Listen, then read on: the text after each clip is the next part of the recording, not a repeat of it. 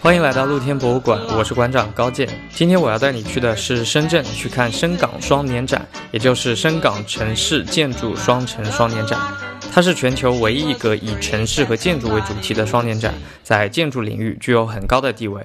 很遗憾，由于肺炎的疫情，所有的展览场馆都临时关闭了，而且开放的时间还未知。但是没有关系，我们在接下来的两期节目中呢，将会邀请两位嘉宾来把这个展览解读给你听。一位嘉宾是丫丫，是深港城市建筑双年展组织委员会办公室的执行总监。另一位嘉宾呢是小施，是一位旅居德国十八年、刚刚回国定居在深圳的建筑师和媒体人。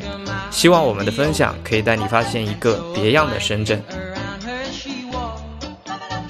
Hello，大家好，欢迎来到露天博物馆，我是今天的主播小毛。今天呢，我非常高兴的请到了一位我很熟悉的好朋友，他已经在德国生活了十八年，是一位在建筑和城市领域非常资深的媒体人，同时呢，他也是建筑、城市、科技和人文领域的自由撰稿人。小诗，请跟大家打个招呼吧。大家好，我是方小诗。我之前在德国生活过很长一段时间，十八年。小毛也说过了。然后我是三个月前从德国搬到了深圳，目前在深圳生活和工作，在一家深圳本地的设计机构里，也是还是做新闻和传播这样的工作。小诗呢，也是刚刚到深圳不久啊，然后就赶上了两年一度的深双展。我呢，也跟小诗一样是学建筑出身的，所以呢，一直对深双展都特别的关心。但这次呢，因为没有机会到深圳嘛，所以我就把小诗当做了自己的眼睛，然后去体验一下深港双年展呢。它今年的情况是一个什么样子的啊？小诗，你是已经去看过展览了，对吗？对，我是在展览的开幕的之前的一个媒体预览的环节，和所有的策展人，然后还有策展方的一些人，带着我们所有的媒体一起去预览了展览，然后给我们做了介绍。嗯，今年的深双展的展场在哪里啊？呃，今年的深双展的展场有两个主展场。其中一个是在深圳的双馆，就是深圳的现代艺术展览馆，现代艺术和城市规划展览馆，城市规划展览馆，对，叫双馆。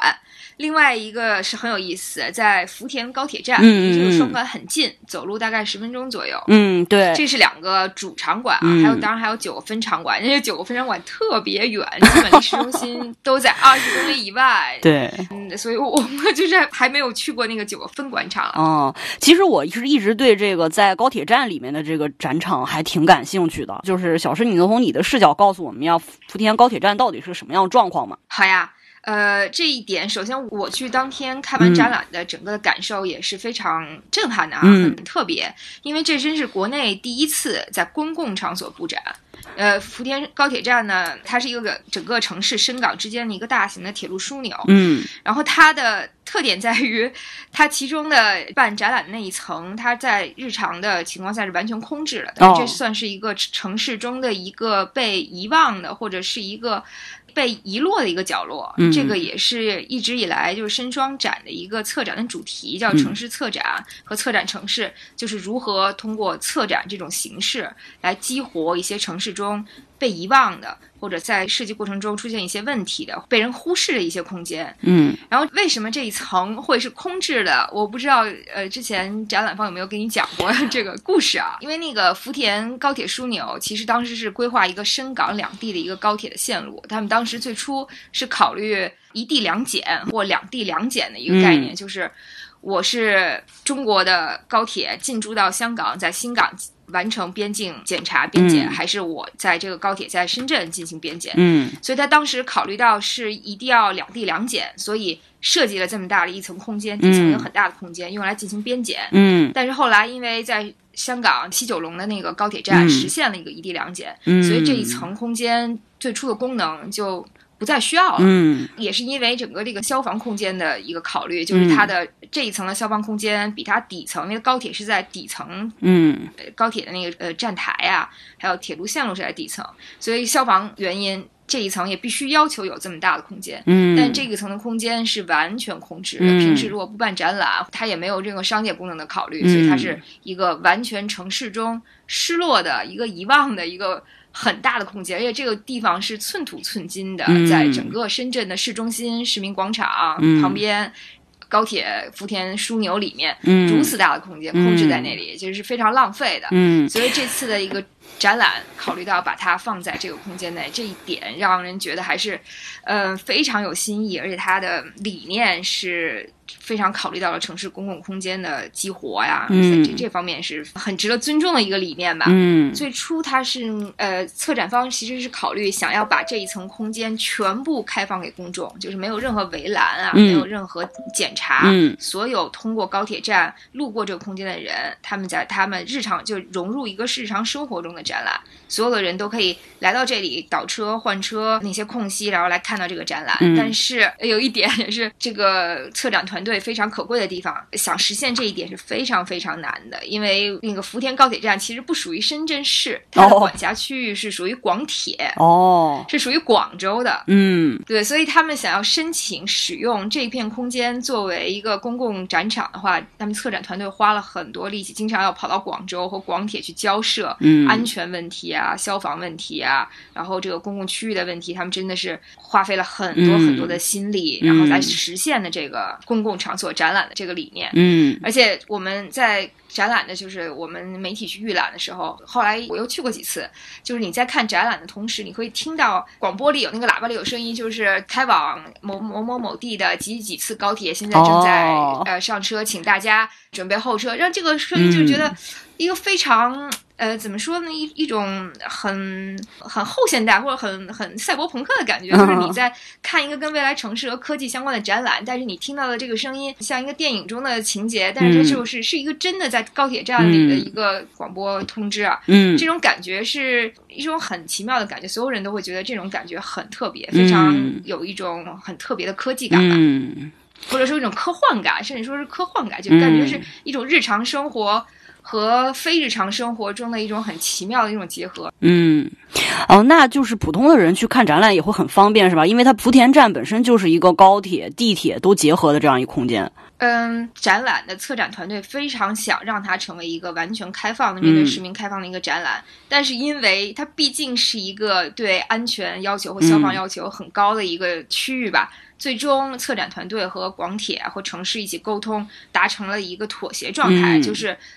还是有围栏。哦。因为第一天我去看展览的时候，我跟着策展团队，当时策展团队中的主策展人一直还在很努力的跟市政府领导打电话，哦。看看可不可以就是没有围栏呀，可以对公众开放。但是最终这一点还是因为很多我们城市中的安全原嗯因、消防原因、限制原因，嗯没办法实现。它是有安检的，这个展览要提前报名，嗯每天只限五千人入场。嗯，就很遗憾，并没有实现这个策展团队最初的那个完全公共性的那个考虑。嗯，不过我觉得这应该也不完全是遗憾吧，就是其实每一次这种比较先进的或者是开放的理念去跟呃各方去沟通的时候，其实都是一个教育的过程，就是大家互相沟通和碰撞的这么一个过程。每一次这个过程一发生，它就一定会把事情往前推的。其实现在整个中国也就只有深圳才能做出这样的双年展，说实话，对就是别的地方根本就连想都不要想，就是你你都没有可能性在这个地方。这也是有也是我的感受。对对对，这就是它整个展览的主题，还有这个展览的方式，其实是非常前卫的，甚至有一点点激进的。嗯然后这个也符合深圳在中国这一线城市中的一个地位吧，嗯它想要嗯推进一些新的东西，嗯然后带来一些新的东西，嗯有一定的试验性。然后各个不同的机构啊，然后呃策展团队也好，嗯然后实实政机构也在，大家都在支持这一点。嗯目前产生了这样一个状态，对于我们国内的普通的公众而言，还有专业领域的人而言，还是实现了一个很难得这样的一个场合吧。嗯，你觉得哪一个区域是你印象最深的呀？我可能觉得它的整个的展览的主题内容比较松散，嗯我我我会怎么说呢？我会我会没有感觉到它是有通过某一个逻辑啊、哦或者某个 OK 故事线来给它穿越起来，而是几个不同的概念，它通过不同的技术，呃，因为它福田高铁站的整个的概念叫城市之眼，其实是跟公共领域内的一些呃数据收集，然后人脸识别。这些相关的所有都是跟这类的技术就是交互嘛，就是嗯公共空间和公共空间里的具体的个体之间产生什么样的一种数据交互？比嗯如我对你的人脸识别啊，然后这个城市的实时的大数据采集，呃，人工智能的分析，其实还是和和这些相关，就是说城市之眼，就是城市有一个眼睛，这个眼睛怎么观察城市中发生的所有的事情，城市中的每个人的行为，然后城市中交通流线、空气状况。然后它其中印象比较深刻的可能有两个展览，一个是说 AI 的角度下看到的人是什么样的，就我们看到的空间是什么样的，但是算法看到你是什么样的，就是算法可能根据比如你的活动区域是什么样的。然后你感受到的环境的温度是什么样的？你的消费习惯啊，或者你的什么？我觉得它这个主题就是人的数字自我的问题，就是数字身份下的人是什么样的。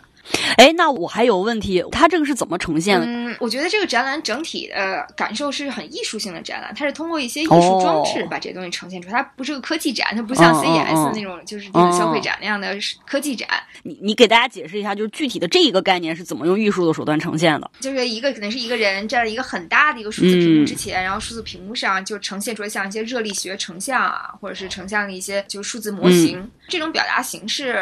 我不能说它很严谨，但是它其实是给你一个很大的一个让你有一个进入那个环境的，给你一种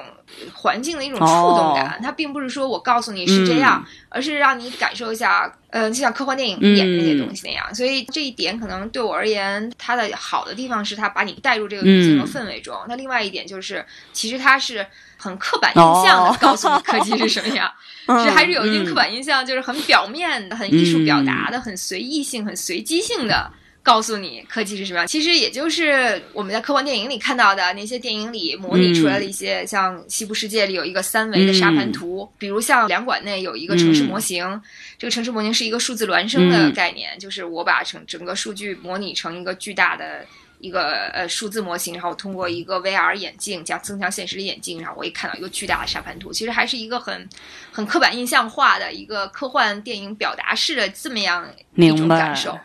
这是我个人看法的。嗯，其实还是想要给观众直观呈现一个，就是呃，虚拟的或者数字化的这个世界里面，它如果要是能看的话，可能能看到什么？因为其实热力学图也是我们把不能看到的这种热量，然后用图像的方式去表达出来了嘛。对，其实算法是一个黑箱嘛，就是你不知道算法是怎么算出来的，到底是什么样的，想象你是无法想象，只有算法知道它是什么样的。所以你如何向展览的观众来呈现？哦，算法看到了你是什么样？那我可能你还是得以一种我觉得它是什么样。其实它也是一种科幻电影式的，或者说一种科幻小说式的这样的方式来给给你表艺术式的吧。但是。你说真正的你怎么可能知道算算法 看到你是什么样的呢？就是很难。其实我们很难站在那个算法或 AI 的对对对来来去哎，对我觉得这个讨论的还挺有意思的。就是其实这个这个展览本身它的表达方式其实也特别能够让你去思考我们的世界、真实的世界和虚拟的世界之间的那个关系，以及或者是那种鸿沟吧。对我刚才说到福田有一个还有一个很有意思的一个展览，就可能我觉得印象最深的一个展览，就是人们怎么来欺骗算法。它其中展示了七个城市中的场景，就是未来。我们世界如果被算法控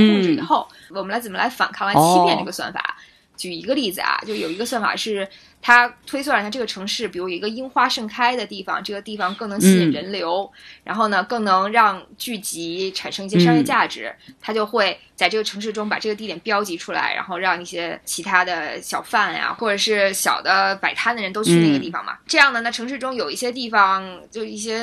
城市中的空间或者一些开店的人可能会觉得，那这我这这个地方就不会有人来了，怎么办呢？他就把自己的车可以刷成一个樱花红色的。然后呢，城市数据呢就会误认为你这个地方也是一个樱花盛开的，是不是很很美的地方？然后它也会把人流引过来。就其中它设计了好多这样很黑色幽默的一些小的情节，就是我怎么可以欺骗算法？假如说未来的算法说。要奖励那些生活很健康、吃沙拉，然后去健身房的人，因为这样的对整个的社会的保险体系会更有好处，你会减少这个社会的治理成本。然后有一些人他就喜欢吃垃圾食品，然后他用什么样的办法可以欺骗算法？比如他其实是去吃垃圾食品了，但是他欺骗算法，让算法认为他其实去了健身房。他设定了七个这样的不同的场景，我们未来的人就是我怎么可以骗过这个算法的治理，然后从算法手里夺回我作为人的自我。这个自由就是这个，我觉得是很有意思的啊。它那个环节叫什么？技术抵抗啊，就是如何抵抗技术。嗯，就说它其实并不是一个只为技术来唱高调的这样的一个策展的方式，它其实还是从多个角度去看待这个技术这件事情会对我们产生什么样的影响。嗯，怎么说呢？我整个的是认为，它的整个的这场展览其实还是一场为技术背书的一个展览，因为毕竟深圳这个城市，它所要未来要发展的方向啊。但是其中有很多很多小环节，看你怎么去看待了。如果你是一个科技行业的人，或者你对这些科技行业这些很了解的人，你去看，你会觉得，哦，其实还是个艺术展。但是如果你是一个普通群众，你会觉得科技无所不能，怎么这么 厉害，怎么这么棒？但是并不是这样的。所以，但是如果你其实你知道这些，就所谓的这些技术现在目前的状态，像智慧城市啊，就这些状态是一个什么样的状态？它目前的局限是什么？然后它到底能实现什么？不能实现什么？你再去看展览的话，你的感受会不太一样。它有一些展览的小的环节，呈现出一个像看那个黑镜一样的一些很有意思的一个故事的氛围吧。但是，你怎么去感受，跟每个人你的自己的知识结构还是很有关系的。不同的人会产生不同的回响吧。我觉得这点还是很有意思。不过，其实也不光是这个双年展会是这样，其实所有的展览它。就是不同的人去看都会有不同的感受，就是很多艺术展可能普通的人去看，就这有什么艺术的呀？这个我也能弄，对吧？小便斗反过来我也可以搞。对对对对，咱们先说说那个两馆那边的展厅的情况吧，然后咱们再说这些抽象的话题。好呀，好呀，因为我之前呃去年的时候去过一次深圳，那个时候两馆好像是还没有开还是怎么样，反正我本来挺想去的，因为是那个蓝天组的一个设计，对吧？也是盖了很长时间的，也是在深圳很核心的一个区域，很重要的一个公共建筑，所以那个你可以跟我们聊聊就是那边的展览的情况吗？啊，好呀。呃，首先深圳那个两馆我是第一次去，然后因为我之前也在一个德系的事务所工作过十多年嘛，那个蓝天组也是一个德系的，它的整个的建筑的内部的完成度，我个人认为非常高。那个项目之前的预算一直在增长，然后它的大的设计呃改了很多，但是它内部的这个整个空间的完成度还是非常高的。就这次双年展所使用的这个策展区域，只是在这个两馆中比较小的一个地方。两馆里放了一些比较大的一些装置模型，然后也有几个其实有点像威尼斯双年展的主展馆那个威尼斯冰界库那个展览那个概念，是一个封闭的场馆里面。因为封闭场馆你就会有很多灯光的效果，因为毕竟高铁站里是一个日常，它是一个开放式的嘛。你对它的一个展览氛围就很难控制了，但它这个主展馆里呢，它会把它分割成就叫经典式的展览空间，里面分成很多小展空间，可以放一些大型的一些装置啊，或者一些视频啊，或者展览一些大型的建筑模型，它的感受可能会更丰富一点。对于普通市民而言，可能福田高铁站的展览的理解门槛可能会稍微高一点。然后你说去两馆的话，可能会有一些更轻松的，或者是更新奇的，然后更沉浸式的。一些感受吧，而且里面有一个就是完全是科幻，就是它那个城市升维，其中有一个展览的区域是几个不同的科幻小说，九座城，对不起啊，九座城市，万种未来，请了就是有艺术家、作家、建筑师还有音乐人，然后来展望一个未来城市，把它转译成了一个艺术装置，其中还里面刘慈欣还参与了其中一个环节。哦，那能描述一下吗？就都有哪些城市啊？你还记得吗？我竟然记得有一个城市是关于比特币的城市，特别很有意思啊！就是说未来的，因为比特币是一个，嗯，那个将来需要用很多电力来挖矿嘛，就是矿机组成的城市，它也是一个非常反乌托邦的一个状态吧，就是很像黑客帝国一样，所有人都变成了一个生物电的电池，所有的生物电都用来进行比特币挖矿，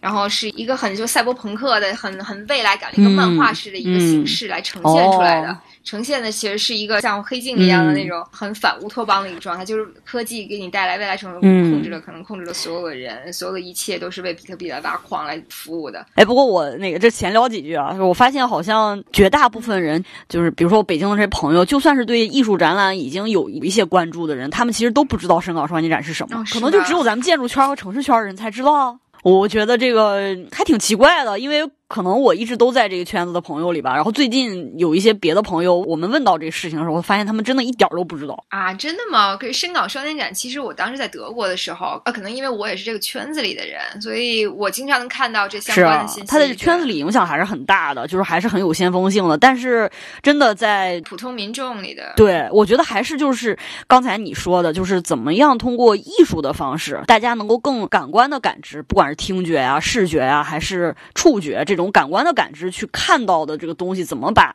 城市或者建筑的理念去转译出来，这个还真的是挺重要的。我感觉这东西可能作为艺术展，还是不是那么有号召力或者有吸引力。嗯。我觉得这可能是一个中国的那个大家的民众看展览的意识和概念的问题。你想，就是像威尼斯双年展也是世界顶级的这种展览，或者还有什么世界顶级的像世博会啊，哈，这种世界顶级展览，在西方的普通的民众的其实还都是应该知道这个展览的，或者会愿意去看展，就他们会拿自己的休闲时间去看展。但是看展这件事在中国，可能在普通的。大众的概念还没有形成这样生活的习惯，可能大多人的休闲习惯还是可能去商店购物，或者是去游乐场，觉得这可能是一个慢慢的社会文化生活的一个积累的过程吧。但是像深双展在深圳其实影响是很大的，是两年一度的这种盛事吧。这个我在深圳，因为我刚来深圳三个月，在这方面感受就很强烈嘛。就深圳的年轻人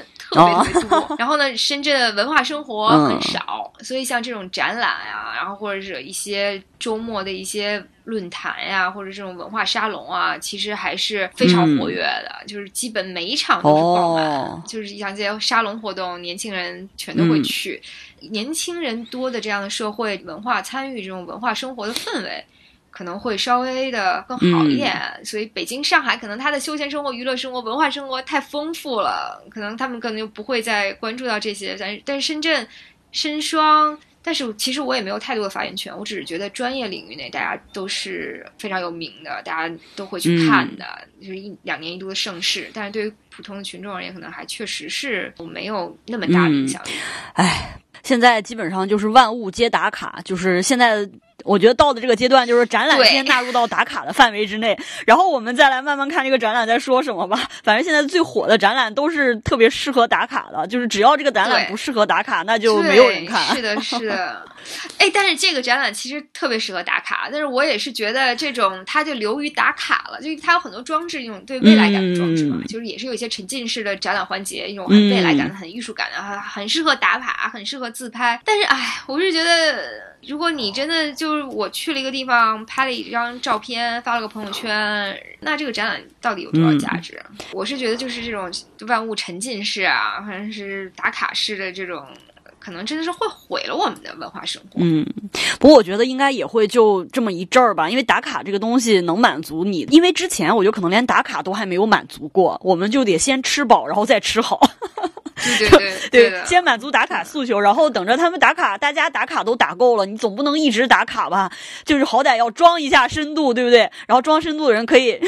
对你其实你打了的话，你多多少会看到什么东西，对对对，多多少会留在那印象里，你多多少会有一点思考，也是蛮好的。就是通过打卡来把你吸引过来，然后你能有一点思考，然后。呃，有一点收获，其实也还是蛮好的。嗯，然后大家就来听一下我们节目嘛，然后就对深双展感兴趣。如果过年之后想要去点温暖的地方，可以去看一下。这个真的是中国对于城市和建筑领域最有名的，也最有先锋性、实验性的一个展览了。嗯，对啊，而且如果有机会，也大家也可以去一下那个分展馆。我觉得我可能春节回来如果有机会，我想去那些比较远的分馆场啊，看一下，看看到底一个。原汁原味的那种深双展到底是什么样的啊？对我，我就说到这个分展场啊，其实这个深港双年展，它其实一直以来的传统就是去到很多城市，大家可能都会忽略掉的，然后被废弃了很久的，然后没有什么活力的这样的区域去做一些城市的激活。对，它或或者是存在一些社会问题的地方，或者存在一些重要的城市化进程中的一些冲突的一些区域。这个其实也是那天我跟丫丫有聊过嘛，她也觉得这个是呃深双展跟比如说威尼斯双年展啊什么之类这样展览非常不一样的，因为威尼斯双年展它的展场也是相对量比较固定嘛，就是在那个处女花园或者是什么军械库那边。他觉得这个之所以会这样，就是因为深双展它是深圳城市规划局发起的，就它的基因本身其实是一个。行动派就是他，并不是一个观察者，也不是一个艺术家。他其实的他的基因就是一个行动派。他其实是希望这个，对他想留下一些，就是还有那个福田展览馆里有一个环节，也是当时的策展方讲给我们的啊，就是他想深圳双年展每年想留下一个遗产，这个遗产就是我展览结束以后，我还要为城市做什么？它其中有一个概念就是做了一个深圳福田这个枢纽的一个更新的概念，就是是不是我展览结束以后，这个空间不会像以往一样还是空着？那它有什么方式可以进行改建，然后可以真正激活这个区域？这个就也是深双展和威尼斯双年展不一样的地方。威尼斯真双年展就是很悲伤，它是一个威尼斯确实是一个就是沉默的城市，它靠双年展来激活自己本身，它只有旅游业。它双年展产生的所有东西，除了给它带来客流、带来旅游，然后带来一些话题，但是不能给城市本身再留下什么遗产。但是深在深双不一样，深双是一个实践派的，就像你说的，它是一个实践派的展览，它是希望通过展览中探讨的问题，实实在在可以帮助这个城市继续更好的更新、更好的成长。所以这一点也是深双和威尼斯双年展完全不一样的地方，是它特别可贵的一点嘛。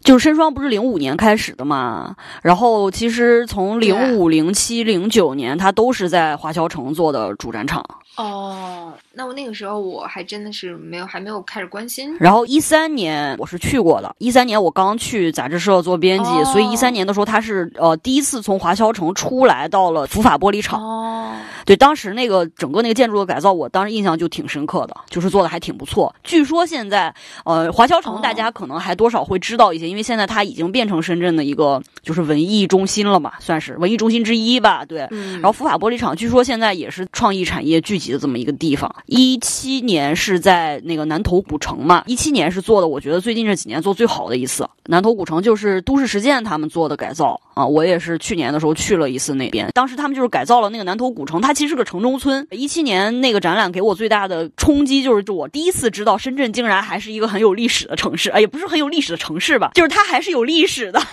对它那个境内其实有特别多的这种当年的居于这个中国南部的一些军事和商业的一些，也不能说重镇吧，但是也是一些节点性的这样的一些地方。对啊，啊，但是现在都发展成城中村了嘛，可能剩下的。就只剩下城墙啊、城门啊什么的，呃，这是第一个冲击。然后第二个冲击是，呃，我是一九年去的那个南头古村，它已经是改造过两年之后了。然后旁边就有那个什么音乐餐吧呀，然后小书店呀，然后包括那个小广场是有篮球场啊，然后旁边有台阶的，就还是真的有很多市民。你知道我去的时候是那下午，就小学生放学的时候，那块还是很有活力的，因为旁边还喷涂了很多那种涂鸦式的感觉，就是那个那个地方的那种活力性。还是挺强的，所以我觉得至少从我的这个感官上，就是深港双年展给深圳的这个城市的一些新的可能性，还是带来了很多的冲击或者是新鲜的一些血液吧。对，而且市民就是他的很多分展场，比如在城中村里边，很多市民和很多公众无形的会参与进来，因为去展览馆看展览这件事情，不是大多数普通的人都会去做的事情嘛。然后他从展览到城市里面，就是城市策展，或者把整个城市变成他的展场。让展览发生在人的生活中，这个理念还是非常一个先锋性。嗯，对。然后，其实我觉得北京设计周的这个策展的概念，其实也是跟深港双年展的这个概念是一脉相承的吧？其实也是城市策展概念，因为设计周它的呃。开始的时间比较晚，可能我印象中应该是一零年左右才开始的，所以它应该是借鉴了深港双年展的一些比较先进的理念，而且相当于在深圳那边已经实验了嘛，实验成功了。然后北京这边有这么多待激活的地方，对吧？老城区也好，或者是老的这种工业厂房也好，其实也很多。所以就是大石栏这边可能是开始的比较早的，就大家可能比较熟悉的，像杨梅竹斜街的这些，嗯，啊，不管是那些咖啡馆也好啊，一些餐厅也好啊，其实都是。那个时候留下来的遗产吧，也算是遗产。虽然当时做展览的那一批人并没有留在这里，但是确实是带活了，就是杨梅竹斜街这个现在也算是北京文艺聚集地的头牌了吧。但 但是我可能我不太了解那边杨梅竹斜街情况。但是这个城市艺术策展它有一个问题，像西方在讨论这种市绅化的问题，就是你这个展览，嗯嗯嗯，这个街区然后开了好多网红咖啡店，然后又是一些什么打卡的什么那些，然后大家全是游。客过去打个卡，喝个咖啡，然后，但是它不能成为当地那个胡同里生活的一部分，嗯，或者是像西方梦在这个问题，就是这个区域被激活了，然后来了很多游客，然后这个地价也涨了，然后把原来的本身的居民就赶出去了，然后原来的本身一些可能就是一元店这种东西是市民需要的东西，但是它变成了一个星巴克，就是这个东西还是每个区域。和所有的每个地方，它所面对的问题是不一样的嘛。像深圳深港双年展，它关注的就是这种城中村的问题，因为城中村现在在深圳城市更新中也是一个非常就像一个痛点一个问题吧，就是城市需要发展，但是城中村提供给。刚来这个城市的人最廉价的这样的空间，然后很方便的生活，然后它也是这个城市本身的场所记忆，还有它文脉延续的一个地方。但是它其实又像城市中的一个伤口一样的一个东西，会被清除掉，然后开发成大的楼盘，开发成购物中心。所以深圳城市双年展，它是在于这个城市更新过程中的产业也好，然后一个城市的社会结构也好，在变化过程中。有一些冲突，然后这个这个前线的问题怎么去解决它？所以我觉得每个城市它都需要它自己不同的概念吧，就是通过展览呀或者文化活动这种方式，怎么来介入城市现实问题？我觉得可能每个城市都要有他自己的。自己的思路就是说，他们说一直以来双年展都是在讲城中村呀，然后这个城市的底层啊，然后说工业遗产啊怎么用啊，然后这次终于有一点新的东西，有一部分人觉得哎挺好，终于不再谈城中村这些东西了。然后有些人有就像我可能会觉得，那你那个就是你的问题，那就是你展览存在的意义啊，就是你就是替这些人来发声，你就应该谈这些问题，这是城市最尖锐的问题，因为那个科技啊什么。我就是觉得这个展览，一个建筑和城市展览，然后我们看到这些参展方是什么阿里巴巴什么。Google 的那个 Sidewalk Lab，然后那些孵化器，什么那个 Y Combinator，那个什么那个孵化器，就是都是那些大型的科技企业，就是这些科技企业已经很强势了。政府给你发声，他们其实并不需要，那需要你给他背书吗？你属于给他们抱大腿好吗？就是其实需要发声，或你建筑师如何独立思考，你如何在所有的这些潮流也好、风口也好，你如何还有你的价值，让别人可以尊重你、听你说的话，并不是通过你来抱商业的大腿。抱消费的大腿，抱技术的大腿，而是通过你如何说话掷地有声，让这些如此强势的力量能来听从你对这个城市最基础的一个人文的思考。我是认为这次展览可能他选了另外一个方向啊，但是一直以来就是深圳深双展还是很人文主义的，很关心城市中的弱势群体。嗯，或者他至少说，我有了这些先进的技术，那这些先进技术怎么能用来去解决我城市里面比较尖锐的一些问题？提出这样的一些实实在在的，也不用说实实在在吧，就提出一些相对来讲还更有人文气息的一些解决方案，而不仅是去炫技或者是很炫酷，对吗？对，但是这不是这个展览的问题，这是整个我们这时代的问题。这个展览，如果我们要提出这个展览问题，那我们就太苛责这个展览了。就是这个整个的时代的问题都是这样，就是大家就就会迷信技术，认为。技术就可以帮你解决这个东西，技术可以变得更好。硅谷不就是靠让这个世界什么 made the world better place”？不是就靠这一句洗碎全世界的脑？就是让你觉得技术会让这些病好，但是一定会吗？这个这些技术就是你你就所有的城市的管理的方式啊，或者这个这些传统的一些监督方式啊，全都让给算法、算法、大数据解决一切。它能解决的这些问题，它只是一个很表面的，或者是一个很执行工具层面、工具层面对工具层面、工具层面的问题。但是真正的问题并不在于。在于你怎么用这个工具，或者你是以什么任何立场来看待这个工具，所以这不是一个展览的问题，我觉得这是我们时代的问题。嗯，我们现在的公共话语体系里还没有能够讨论到技术伦理这个层面。对，技术伦理、算法伦理，别说技术伦理了，伦理都没怎么讨论好。就是现在，就是 对啊，就是我们就现在数据主义啊，这什么什么平台的控制啊，这个空间、个人情感和心理的操纵啊，或者这些东西，可能还没有到谈论这个。嗯，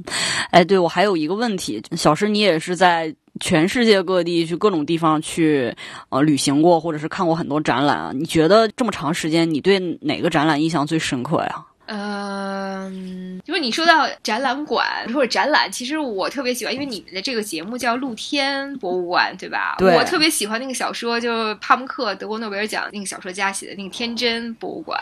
是在哦，伊斯坦布尔真的是有一个展览，展览的是一个凄美的爱情故事里的一个女主角，她痴情男主角所攒下来的她所有的生活中的用品，她抽过的烟头啊，一些日用品啊，其实是那个时代的呈现，或者是那个故事氛围那氛围。它其实是一个小说，是虚构的，是个小说，但那个展览是真的是存在，真的是有那样一个，也是那个作家在那边建立的。嗯。天真博物馆。哎，那这个博物馆和这个小说是什么关系？就是那个小说是写完那个小说以后，根据那个小说，真的在那个空间、那个城市里搭了一个这样的一个博物馆，然后真的攒了很多像旧货摊上可能收集来的一些东西，但是所有的这个展览的东西是呈现小说里当时的所有的情节的。然后那个书特别有意思，那个书呢已经有很多世界很多国家的那个版本的啊。然后我当时看中文版的，里面其中有一张门票，就是你只要买这本正版书，你就可以凭这本书到伊斯坦布尔那个展览馆可以免费入场参观。那一般你还要买票，就是它其实是把一个虚拟的小说和现实有一个连通，就是你真的可以到那个国家那个城市里去感受那个小说里的人物。曾经的他的心理或者他的情感，有一种虚拟和现实互相交错这样一种感觉。哎，我发现一个很好玩的事儿，就是虽然我跟你跟丫丫是在不同时间聊的，然后我都问过你们类似同样的，就是你对哪个展览印象最深刻？你们花时间去描述最多的都是类似类型的展览，是吧？就是对他跟我描述的是那个 VNA，就是那个英国的一个艺术基金会，他们在深圳就是办过一个展览，现在他们是。跟海上世界艺术中心长期合作，那个展览其中有一个很重要的展品，就是他们跟深圳市民征集的，他们认为最能代表深圳的东西哦。然后其中就有很多就是这种，其实就是跟生活细节相关的，对，比如说什么。B B 机啊，大哥大呀，然后深圳当年穿的最多的人的一个校服什么之类，这个 我我觉得这个好有意思。为什么你们两个都会不约而同的喜欢同样一个类型的展览呢？是因为那个就是人们的日常生活的一种记忆，到那种展览可能你更会有一种。参与感嘛，因为那个好像是一个故事的一个记忆，像深圳市民，他回到那个好像就回到一个时空隧道一样，他可能更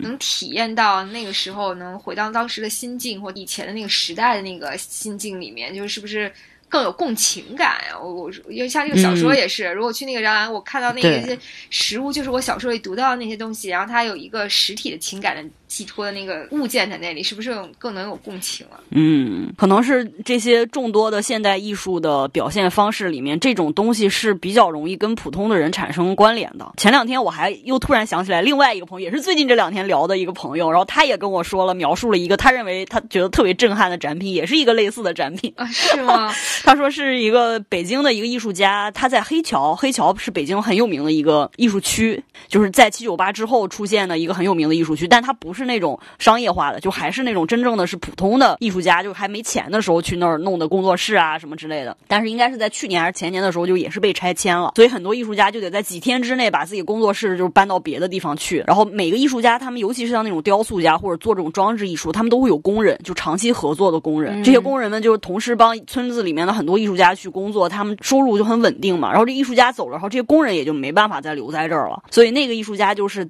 在他的一个跟他合作了十几年的师傅搬完家之后，剩下的这个家的空房子，就把这个空房里所有的东西都收集起来，然后拆掉，然后做成了一个很大的圆盘，就是全部都是这些东西的碎片。然后那个圆盘是立起来的，就尺度特别大。然后就在一个很空旷的展厅里做了这么一个展品。然后其实也是类似的想法，我觉得，好像突然在这个时间点，大家都对这种。和生活细节有关的，和个人史有关的一些东西特别有触动感吧。我觉得可能是因为时代发展太快了。嗯，有可能是这样的。你说谁能想到 B B 机其实不过也就是二十年前的事吧？对呀，对呀，就是今天我们今天这些东西，什么也可能是什么是这这些什么手机啊，将来可能真的是什么，就像一个眼镜虚拟现实的那样，你就可以跟空中的一些模型来互动和交互啊。可能我们这个手机什么电脑啊，这是不是也很快也会变成？对啊，所以哎呀，这个嗯，未来和过去之间的关系就是很微妙。对啊，而且是时间会越来越快，不是有一种加速主义的那种概念，就是真的是嗯嗯发展也好，一切一切就是进程真的是越来越快。你都根本还没来得及去真正的好好的使用这些东西，他们就已经没有了。所以当别人突然之间把这些东西从记忆里给你拉出来的时候，你就很震惊，或者是大家其实是在感叹自己的年华易逝的这种感觉，就是或者是在感叹，就是寄托的是时间在自己身上流逝的太快了，就通过这些物品让我们感受到我们本身的那个时间的那个速度感。不过我觉得现在大部分，包括你我，或者包括听我们节目的朋友，大概可能都处在一种被过去和未来往两端强烈撕扯的这样一种状态。就是你既对过去很怀念，但是你又对未来的那个东西其实也很追逐。我感觉大部分人应该是这样的。哎呀，我我不能代表大部分人，不好意思。啊，是啊，未来真的是什么样？科技可以给我们带来一个什么样的未来？现在有各种各样的。大家在讨论以各种各样的形式啊，都在讨论这个问题。嗯嗯，但是未来会到底是这些技术以多大程度来影响我们？我我觉得大家应该还是我们要主宰这件事情吧。我是觉得我们要要在这个过程中，我们要决定我们将来什么样，而不是让技术或者让工具来主宰我们。嗯，我们这期节目估计可能是在。春节前一天，或者是春节期间播出，所以我们也希望，或者大家能在春节期间少看一下手机。少刷点抖音，然后少网络购物，然后多能关注自己身边的那些人啊、朋友啊、亲人啊、家人啊，多和大家说说话。然后人与人之间的东西，就是有些东西还是科技或这些东西不能取代的，你也不应该让它占用我们太多的时间和精力啊。对，基于我们还是一个碳基生命体，还是有肉身的。对，所以这些东西还是我们生命中最重要的东西吧。吃饭的时候多多享受一下饭的味道，然后。然后多多和朋友聊天，听一听大家的声音啊，就是不要所有的一切太依赖于数码数字技术。嗯嗯，好吧，那我们今天就聊到这儿。然后最后祝大家在农历的新年里能有一个自己期望的更好的未来吧。对，好，谢谢大家，谢谢大家，嗯，拜拜，拜拜。